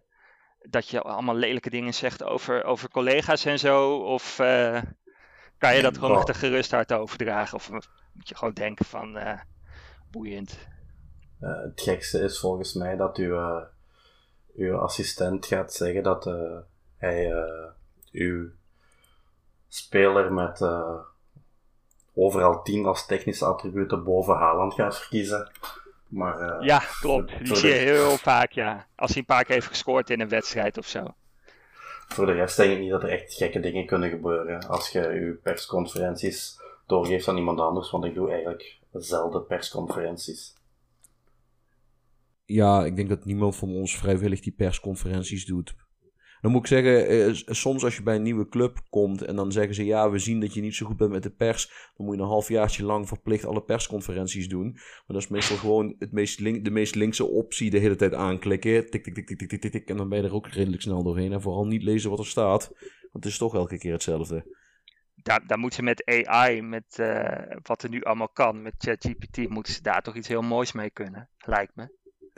Nou, Dat ze dat echt... Er- erger dan dit kan het in ieder geval niet. En ik Nee. weet dat als je er echt moeite voor doet, kun je daar misschien net een paar procentpuntjes extra aan motivatie en moraal voor je selectie uitpeuren. Maar dan ben ik heel eerlijk, dat is het me niet waard. Echt Nee. niet. Echt niet. ik begin soms een save en dan denk ik, ik ga dat nu lekker allemaal zelf doen. En dan krijg je een, drie wedstrijden, heb allemaal precies dezelfde vragen. En soms ook echt onnozele vragen. En dan denk ik, ja weet je, ik draag het allemaal wel weer over. Want dit is gewoon, eh, Ja. dit is gewoon zonde. Ik vind het dan wel af en toe leuk om gewoon, zeg maar, als er een tekstbalkje erbij komt, dat je zelf dingen kunt, kunt typen. Dat ik nog wel eens even gewoon leuk vind om mensen gruwelijk, te, gruwelijk gewoon door de stront te trekken. Oh ja, Maar, dat kan ook natuurlijk. Ja, Ja, maar dat, eh, ook dat voegt niet echt iets positiefs of negatiefs in. Maar dan ben ik gewoon heel kinderachtig dat ik dat dan een keer wil. En eh, dat was dan met, eh, en dat was dan met name, weet ik veel, dan speelde ik met Millwall. En dan had ik eh, gewonnen van het team waar Mourinho op dat moment trainer was. En dan typte ik zo van, you're not the special one anymore, are you?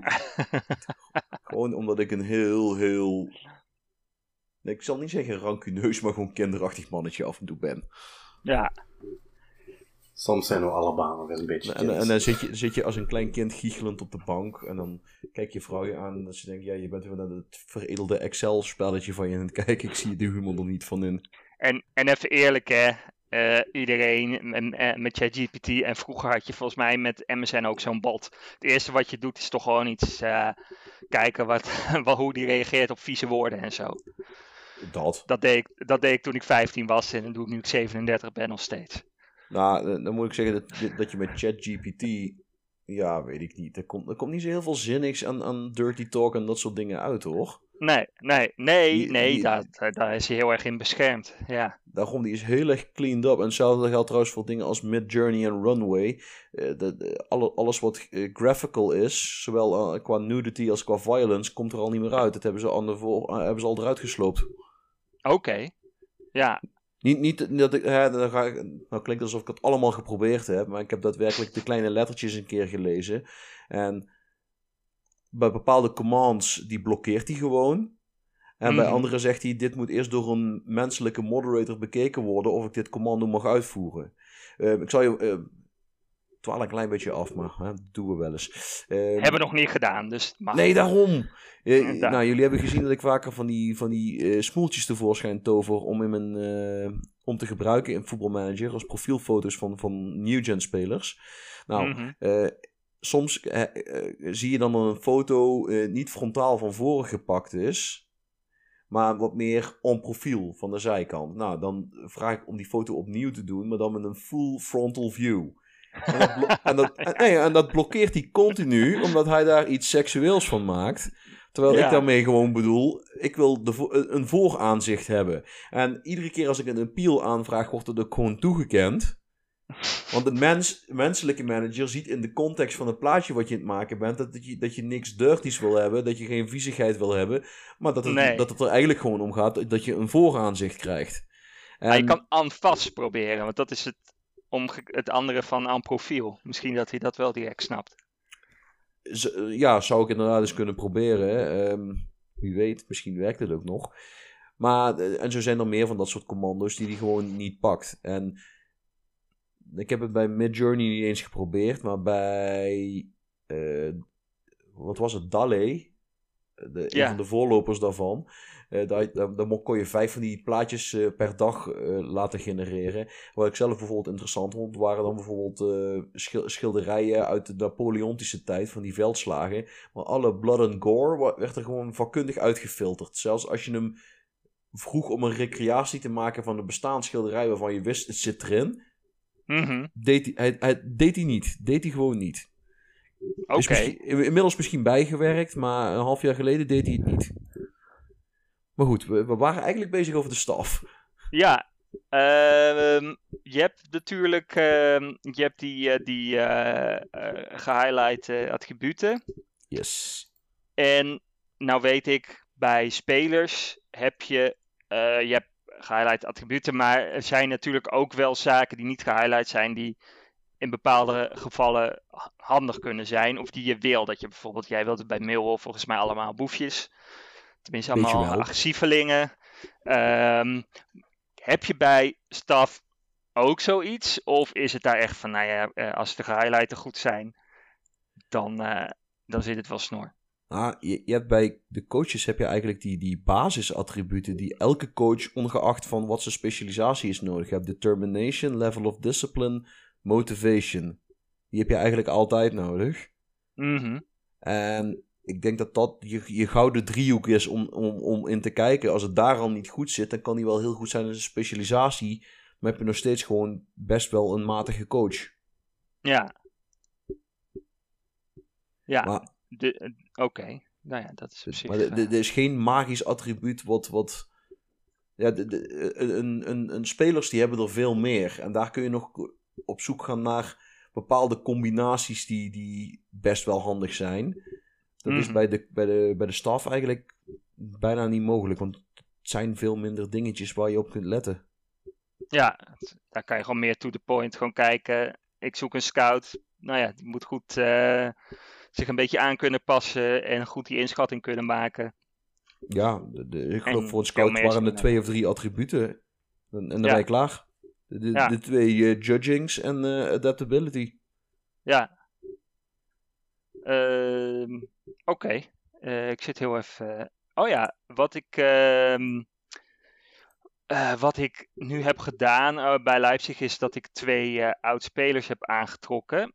Die eh, net waren gestopt en die dus eigenlijk helemaal niet goed zijn. Eh, waaronder Tonali, mijn grote held. Ehm, maar eh, wat die, die ontwikkelen, zeg maar, door middel van die trainingen. eh, of van die, van die cursussen, zeg maar. Maar is, is dat echt zo? Krijgen ze daar echt hogere punten van? Of... En, en is er ook dan een soort potential? Of is dat gewoon maar afwachten?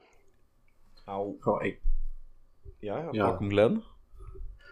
ik, ja, ik denk dat elke staflid ook, net zoals een, een, een speler, zijn, zijn current ability heeft en zijn eh, potential ability heeft. En ja, vol- volgens mij, die cursussen gaan, gaan wel helpen. Maar eh, ik denk dat het ook gewoon zoveel te, te beter dat de, de, speler, alle de trainers rond hem zijn, dat hij, en zoveel te beter dat uw, eh, uw club in, eh, in de faciliteiten is, dat die ook gewoon beter gaat worden en dan dat hij het ook vooral van die, van die cursussen dan gaat hebben. En dan ook, ook een, klein, een klein deel dan van, ja, wat, eh, van de praktijk zelf, zal ik het zo zeggen. Dat, is, dat is mijn gevoel. Ik denk dat eh, Guido daar net iets meer van gaat weten, maar en, hoe ik het zie, gaat een, een, een, een trainer net zoals eh, uw eigen persoon op, gewoon door, door mate van ervaring ook een beetje beter worden en ook dan die cursussen gaan dan vooral het, het grootste, ehm, de grootste sprongen voorzien. Ik denk dat je dat eh, intuïtief eh, heel goed aangevoeld hebt. Want wa- wat zo'n cursus doet, is eh, vergelijk het met een de trainingen van je spelers. In combinatie met de match experience die ze opdoen door wedstrijden te spelen. De cursussen en, en de ervaringen die ze opdoen verhogen hun, hun current ability. Nou, als die omhoog gaat, dan zullen de attributen meestijgen. En je- dat ga je ook trouwens ook merken, dat heb je waarschijnlijk al eens een paar keer gemerkt. Als een coach tegen de grens van zijn ability aanzet, als zijn current ability bijna gelijk is aan zijn eh, potential ability, dan gaat hij die cursussen niet meer halen. Daar krijg je ook een bericht van. Of, Ja, daar, ja, daar krijg je ook echt bericht Oh, oké. van, van eh, die of die coach heeft zijn, zijn cursus niet gehaald. en dan is het klaar eigenlijk. Dan heeft het geen zin om het het nog een keer te laten doen. Ja, je kunt het hem nog een keer laten proberen, maar waar gaat hij die extra ability punten vandaan halen? Ja, daarom. Oké. Dus dan is het eigenlijk weggegooid, geld. Dan zit je tegen de grens aan van de groei die die kan doormaken. Ja. En ja, goed, ik- wat ik wel tof vond is dat je zei dat je die oudspelers binnenhengelde. Want dat deed ik dan ook, maar dan vooral bij de jeugd. En als er dan Mhm. eentje bij zat die echt iets kon, dan hevelde je die na een aantal jaren over naar de selectie, van, naar, naar, naar de staf van het eerste. Maar vaak was het zo dat, dat, dat de helft van je, van je staf bij de jeugd bestond uit, uit ja, eigenlijk kneuzen die niet zo heel goed waren, maar waar je dan sentimenteel aan gehecht was. En de rest van de staf moest dan maar extra hard werken om die kneuzen te ontlasten.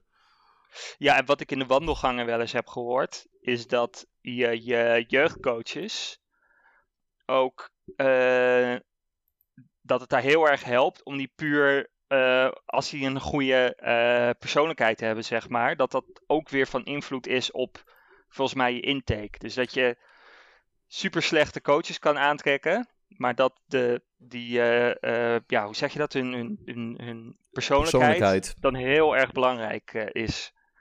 Nou, als je die intake eh, altijd ziet, hè, dan zie je toch wel eens staan dat bepaalde stafleden ontzettend eh, van invloed zijn geweest op het doorkomen van speler X of speler Y. Is dat ook? dat is me nooit opgevallen. Ja, Ja, het is ik heb wel, het al een paar keer gezien. ja. Oké. En dat is heel vaak je head of youth development, maar er zitten inderdaad ook wel eens prominente jeugdcoaches bij, die dan naar voren worden geschoven als die of die heeft een enorme invloed gehad op de ontwikkeling van deze of deze speler, waardoor die is doorgekomen. Oh, Dus je, het, het, het klopt helemaal wat je zegt. En Ja, sterker ja. nog, je, je, je ziet er zelfs bewijs van.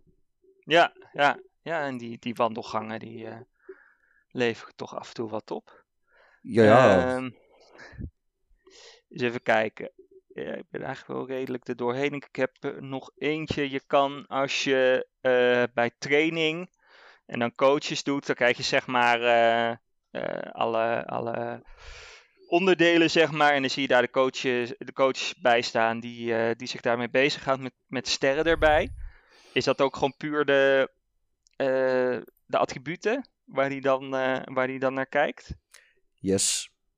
100%. Dat is puur de attributen waar hij naar kijkt. Maar moet ik wel heel eerlijk zijn. eh, eigenlijk is dat volgens mij gewoon een optelsom. Eh, weet je, ik pak er gewoon even eentje bij. Ehm, een, nou, pakken we Defending Technical als, als eh, coaching categorie. Dan heb je nodig Determination, Level of Discipline, Motivation. En dan de attributen Defending en Technical. Nou, voor die vijf attributen moet je een bepaalde x-waarde hebben om vijf sterren te krijgen. Nou, Mhm. dat betekent, eh, je coach moet dus al een bepaalde basiskwaliteit hebben, want anders krijg je die attributen nooit zo hoog dat er een vijf sterren rating uit kan komen.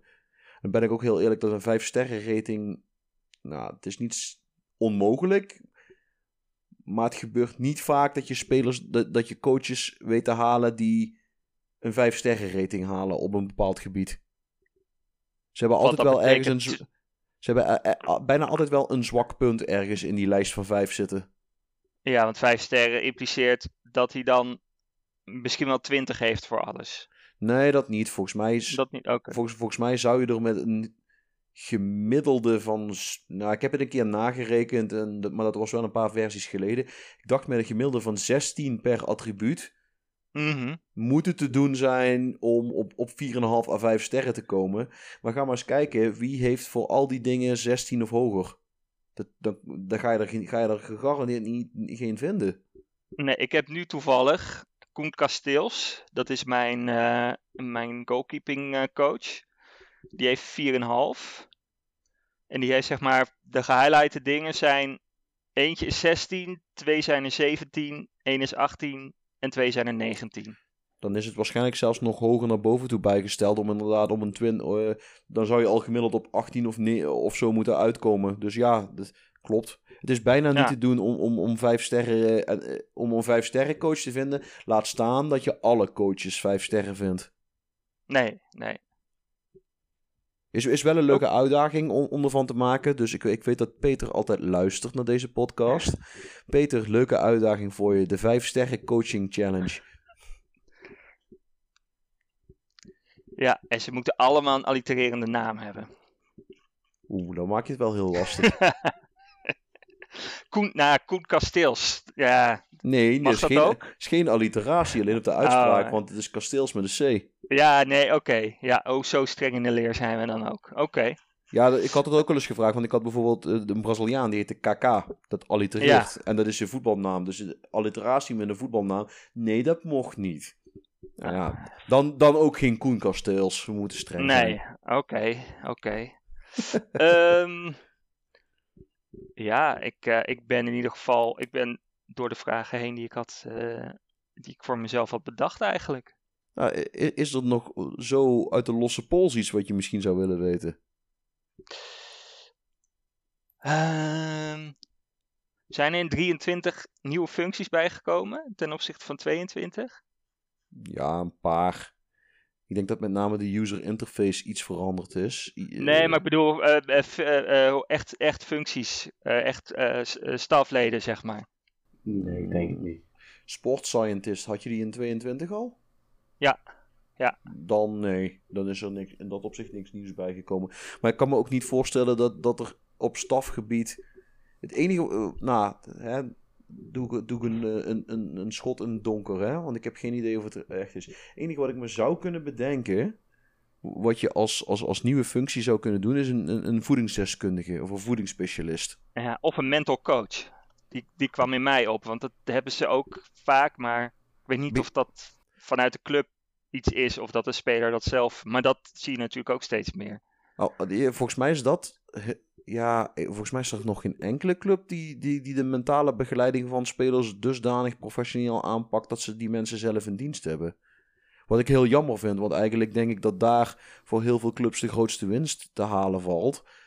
Want hè, ik bedoel, als je 18 bent en je hebt al die jaren in de opleiding van een profclub gespeeld, dan kun je voetballen. Dan is dat het probleem niet. Nee, En dan de meeste jongens die dan sneuvelen, sneuvelen op, ba- sneuvelen op andere zaken dan hun voetbalkwaliteiten. Ik denk Ja. dat Ja. Anderlecht het wel ooit gehad heeft, zo'n eh, zo'n mental coach. Alle, was, dat, was dat zo geen gekke Nederlander?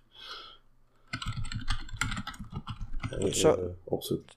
Zou op zich best kunnen. En ik weet dat er volgens mij meer clubs zijn die er wel eens mee gewerkt hebben, maar dan volgens mij nooit. John Troost heel was het. Kijk. Die- Oh, maar hoe, hoe heette die van zijn voornaam, zei je? John Troost. Ja, maar dat was toch ook waar eh, Van de Grijp en zo helemaal eh, los op gingen? Dat was ook zo heel zweverig, geloof ik. Ja, dat klopt. En eh, volgens mij is het voetbalwereldje nog niet helemaal klaar voor dat soort geintjes. Maar eh, op zich is het wel heel logisch om het te doen. Want ik noem maar eens wat. eh, misschien dat zo iemand een. een, een laten we een bekend voorbeeld pakken. Een eh Iataren op het rechte overeind had kunnen houden. Ja, om, ja. Om, om, om maar eens een voorbeeld te geven. Een jongen die best wel traumatische zaken in zijn privésituatie heeft meegemaakt. Misschien had je daar wel wat eh, mentale begeleiding op moeten zetten. Maar goed, dan moet de speler er uiteraard ook wel weer voor openstaan. En dan krijg je dat soort toestanden. Maar het was een optie. Maar ja, ik zat zelf meer te denken bijvoorbeeld aan een, een diëtist. Om, eh, of een voedingsdeskundige. Wat volgens mij echt gemeengoed is bij zo'n beetje elke fatsoenlijke profclub. Ja, volgens mij wel. Of dan, en dat hij eh, dan broodjes eh, kip zet, of wat is het, broodjes kip carry en dat je hele selectie dan eh, Voedselvergiftiging heeft. aan, aan, ja, ja, Aan de scheid is.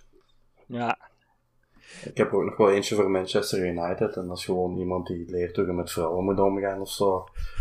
Die, die, die club heeft er wel iets mee. Ja, nou, ja dat, eh, hoe je überhaupt met andere mensen moet omgaan. Maar hey, misschien kan die dan ook ten Hag leren om tegen zijn verlies te kunnen. En, en, en niet continu de scheidsrechter de schuld te geven. Maar goed, er zijn meer managers die daar last van hebben. Ja, inderdaad. En als je zo vaak als Man United de scheids mee hebt, misschien moet je dan gewoon even niet klagen. inderdaad. Maar goed, we- Maar dat, ja, de, ik, eh, wat, ja ik, ik ben er wel ik, eh, qua vragen. ja, ik denk dat we dan op zich ook een, eh, op een mooie manier door het, door het thema heen gerold zijn. In ongeveer dezelfde tijd als die we nodig gehad hebben om onze eigen saves te bespreken. Ja, ja, Maar we zijn er natuurlijk nog niet klaar. Want, want, Nee. want, want, want. We hebben het, de afsluitende trilogie van de club, de speler en het boek van de week. En eh Glenn die gaat aftrappen met de speler van de week. What is going on here? He's done it again! Oh, genius! Absolute genius! De speler van de week. Ja, eh, speler van de week. ehm, ik had mij voorgenomen om hier een, eh, een liefdesverklaring voor eh, een speler te, geven, maar ik heb niet de tijd gehad om mijn hele liefdesbrief af te werken, dus eh, het zal een, een beknopte zijn. Eh, mijn speler van de week is eh, Daniel Munoz. Ehm, hij speelt bij, bij Genk. Deels de reden waar ik nog bij uitkom. Ehm, de echte reden waar ik erbij uitkom is ook donder, afgelopen donderdag speelde Genk in Adana voor de laatste voorronde van de Europa Conference League. En een wedstrijd die alles samen 145 minuten duurde met eh, de verlengingen en eh, de extra tijd op het einde van elke helft. Waarin eh Munoz in minuut 145, à 120 dan ook nog gewoon zijn flank zat af te dweilen. Om dan zondag tegen Anderlecht opnieuw heel die flank af te dweilen om dan nog in eh, minuut 97 een ultieme voorzet voor de pot te gooien, waar dan ook nog uitgescoord wordt. Eh, dat was iets voor mij van, kijk, eigenlijk verdient hij het wel om eens een, speler van de week te worden bij ons. Eh, in FM is het eigenlijk ook voor een, eh, een subtopper in, eh, in Europa een, een, een mooie speler. De lagere uh, ploegen uit een lagere competitie gaan hem niet echt kunnen halen, want eh, ik denk dat in het begin van het spel een waarde heeft van eh, al, al 10 miljoen en Genk hem niet echt gaat willen verkopen, aangezien er ook wel een beetje een potentie in zit.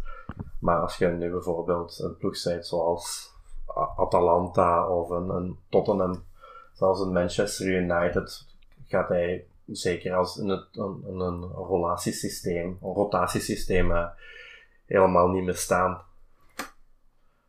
En het is gewoon een En toffe naam. En hij komt dan ook nog van Atletico Nacional in Colombia. En die ploeg is ook nog wel eens eh, aan te raden om eens te gaan kijken voor, om naar New Gens te zoeken. Ja, ik heb hem ook gehad bij Genk. Ik ben, heb in deze save ook bij Genk gezeten. En ik, hij is nu al heel lang gestopt, maar ik heb hem inderdaad ook, uh, ook een poosje gehad. En ik, ik blijf bij mijn mening dat ik het een toffe naam vind. Ik heb een aantal jaar geleden een collega gehad, die Daniel Munoz. Dat was een Belg uit uh, Diepenbeek. Dus dat is uh, de contraille van Genk. Maar dat was een, een Belgische Spanjaard. Dat was geen Colombiaanse back. Die had, hij kon trouwens wel redelijk goed voetballen. als, als hij fit was. Wat alweer wat minder frequent voorkwam. Maar, nou goed. Nee, maar we hebben een zeg maar zo'n traditie dat we elk jaar tegen de examenleerlingen voetballen met een docententeam. En uh, meneer Munoz die ging gewoon met gestrekt been in de zaal, uh, schop, schopte die een paar van die jongetjes ondersteboven. Ja, hij kon, hij, hij kon ook gewoon uh... echt voetballen, maar dat was er zo eentje dat als je hem langs, er langs kwam, dan kwam die Spaanse furie naar boven. En dan, dan werden er links en rechts, schroomde hij niet om ledematen te beschadigen van andere mensen. Dat klinkt als een speler naar mijn hart. Munoz zitten. ja, wat sorry, wat zei jij nou? Dat klinkt als de echte Munoz? Ja, hij, hij durft het ook wel eens, ja. Ja, dat, volgens mij is dat uh, dat, dat, uh, Latijn, dat Latijnse temperament. De grinta. Ja, ik, ja, zie die, uh, ik, zie, ik zie die nieuwe... De, ik zag nog eens wat beelden van die nieuwe back van Ajax, Avila. Die daar voorheen van Antwerpen, dat hij ook af en toe van die moorddadige tackles er tegenaan gooide. Ja, inderdaad. En zondag was er ook een moment waarop uh, Jan Vertongen uh, zich op het einde van de wedstrijd in een, uh, aan de cornervlag om tijd te winnen zich redelijk belachelijk liet vallen. En hij had daar dan direct drie van onze Zuid-Amerikanen rond hem staan. En ik denk toch als hij toen omhoog had gekeken, dan toch wel even dacht van oh shit, als die mannen hier iets gaan doen. Ja, maar die wil ik straks niet op de parking tegenkomen. Hij heeft toch ook na de wedstrijd ruzie gekregen met uh, De Condé van, uh, van jullie? Ja, klopt. Uh, ja. Of De Condé daar echt moest staan op die moment om Vertongen naar de, ja, iets te gaan zeggen. Dat is misschien ook niet de juiste plaats, maar laat ons zeggen dat heel analistisch België het gedrag van Vertongen in de wedstrijd zondag wel een beetje belachelijk vond. Ja, dat snap ik. Maar die dat komt natuurlijk ook van Ajax en uh, misschien zit dat daar gewoon in de, in de club. Oh, ga je, zit het in de, club, uh, in de clubcultuur verwoven? Ja, als, als Paul er niet is, moet er toch iemand uh, Ajax een beetje naar beneden halen. Nou ja, ik had al gezegd dat ze moeite hadden met winnen van Fortuna. Dus ik, aan, dat... aan, mij, aan mij heeft het niet gelegen. Dat naar beneden halen doen ze zelf ook wel een beetje. Daar was niet heel veel voor nodig. Nee. Trouwens, eh, voor, voor de liefhebbers, Alen Halilovic, beste man van het veld die wedstrijd. Ja, Heel... die zat op voetbal, om het zo ja, te zeggen. Ja, maar dat is ook zo'n zo'n zo, zo nummer 10 zoals ze ze niet meer maken. Klein buikje, klein dikkertje, beetje gebogen beentjes. Maar als je dan ziet wat hij met die gebogen beentjes, wat hij daar allemaal uittovert. Ja. En dan uh, moet je bedenken dat hij eigenlijk gewoon niet wedstrijdfit is. Hè? Want de jongen heeft daarvoor een half jaar niet gevoetbald. Dus die is nog die heeft denk ik nog wel even te gaan voordat hij helemaal fit is. En dat zag je denk ik tegen het einde van de wedstrijd ook wel. Want toen was de pijp een beetje leeg. Maar de, het eerste uur, beste man van het veld. Ja, ja, die heeft mooie dingen laten zien. Maar goed, ik, ik dwaal af, want de club van de week. Brilliant! Just brilliant! He gave that the works. Oh, what about that? What about that? De club van de week. En ik heb gekozen voor de club FK Pardubice uit Tsjechië.